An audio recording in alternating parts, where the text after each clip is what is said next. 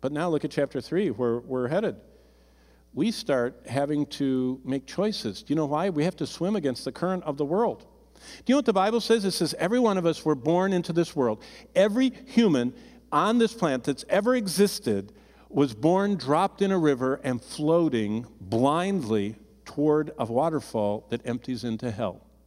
Did you know that's the simple thumbnail sketch of the whole Bible? Every human is born by nature as soon as they're old enough to make choices, and by choice, and according to the Bible, by divine decree, a sinner.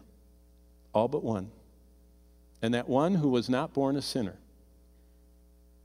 is the only one as a human that could take all those blind people flowing and floating down to the pit to take their place as a perfect human to die in their place.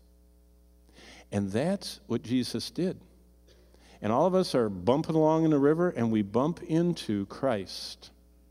Maybe through someone in the aisle of church sharing the gospel. Maybe it's through, you know, door to door or listening online or reading or, or hearing or watching, but whatever it is, we bump into Christ because he's only an arm's length away from everybody that's ever lived. And if we respond to him, we get that transformation that chapter 2 talks about. But what is it supposed to do to us? Verse 1 of chapter 3. If all of chapter 2 happened, if you were raised with Christ, or you could say, since you were raised with Christ, because he's writing to believers, seek those things which are above. Start swimming against the current of the world. You know, what's interesting, this, this framework, 1 and 2 about what Christ did, chapter 3 and 4, how he wants to live out from us. Chapter 1 and 2, our position in Christ. Chapter 3 and 4, our practical sanctification because of Christ.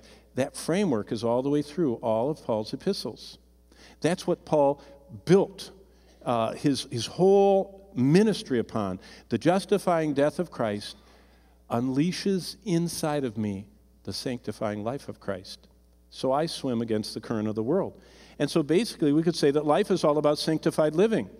Sanctified living is understanding that the death of Christ on the cross opens for me Christ living out through me every day. It's not me trying harder. It's not me saying, I want to be different. It's me saying, I want to be different, and Christ, you can make me different. It's not me trying harder, it's me trusting Him more, yielding to Him, believing that He has what we were just singing that, that Christ is risen and He has set me free, and I live in that new life. Life is all about sanctified living. The heart of biblical sanctification is that sanctification requires our participation, our obedience, our responses.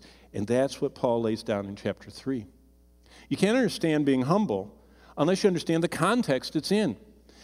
Humility grows in the patch of sanctification.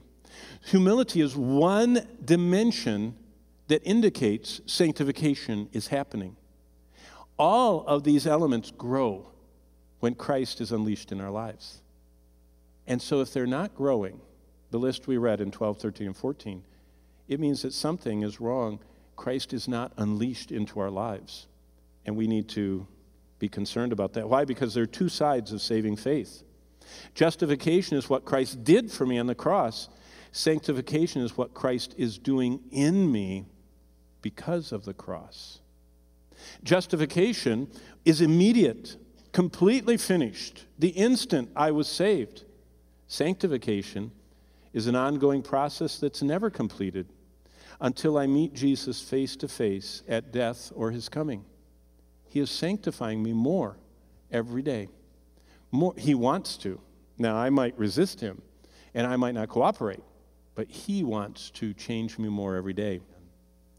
When Jesus saves us, justification, I am declared right in God's sight, and he immediately begins sanctification my practice is made right by being conformed to Christ. So, look at Colossians chapter 3, and this is what Jesus wants to do.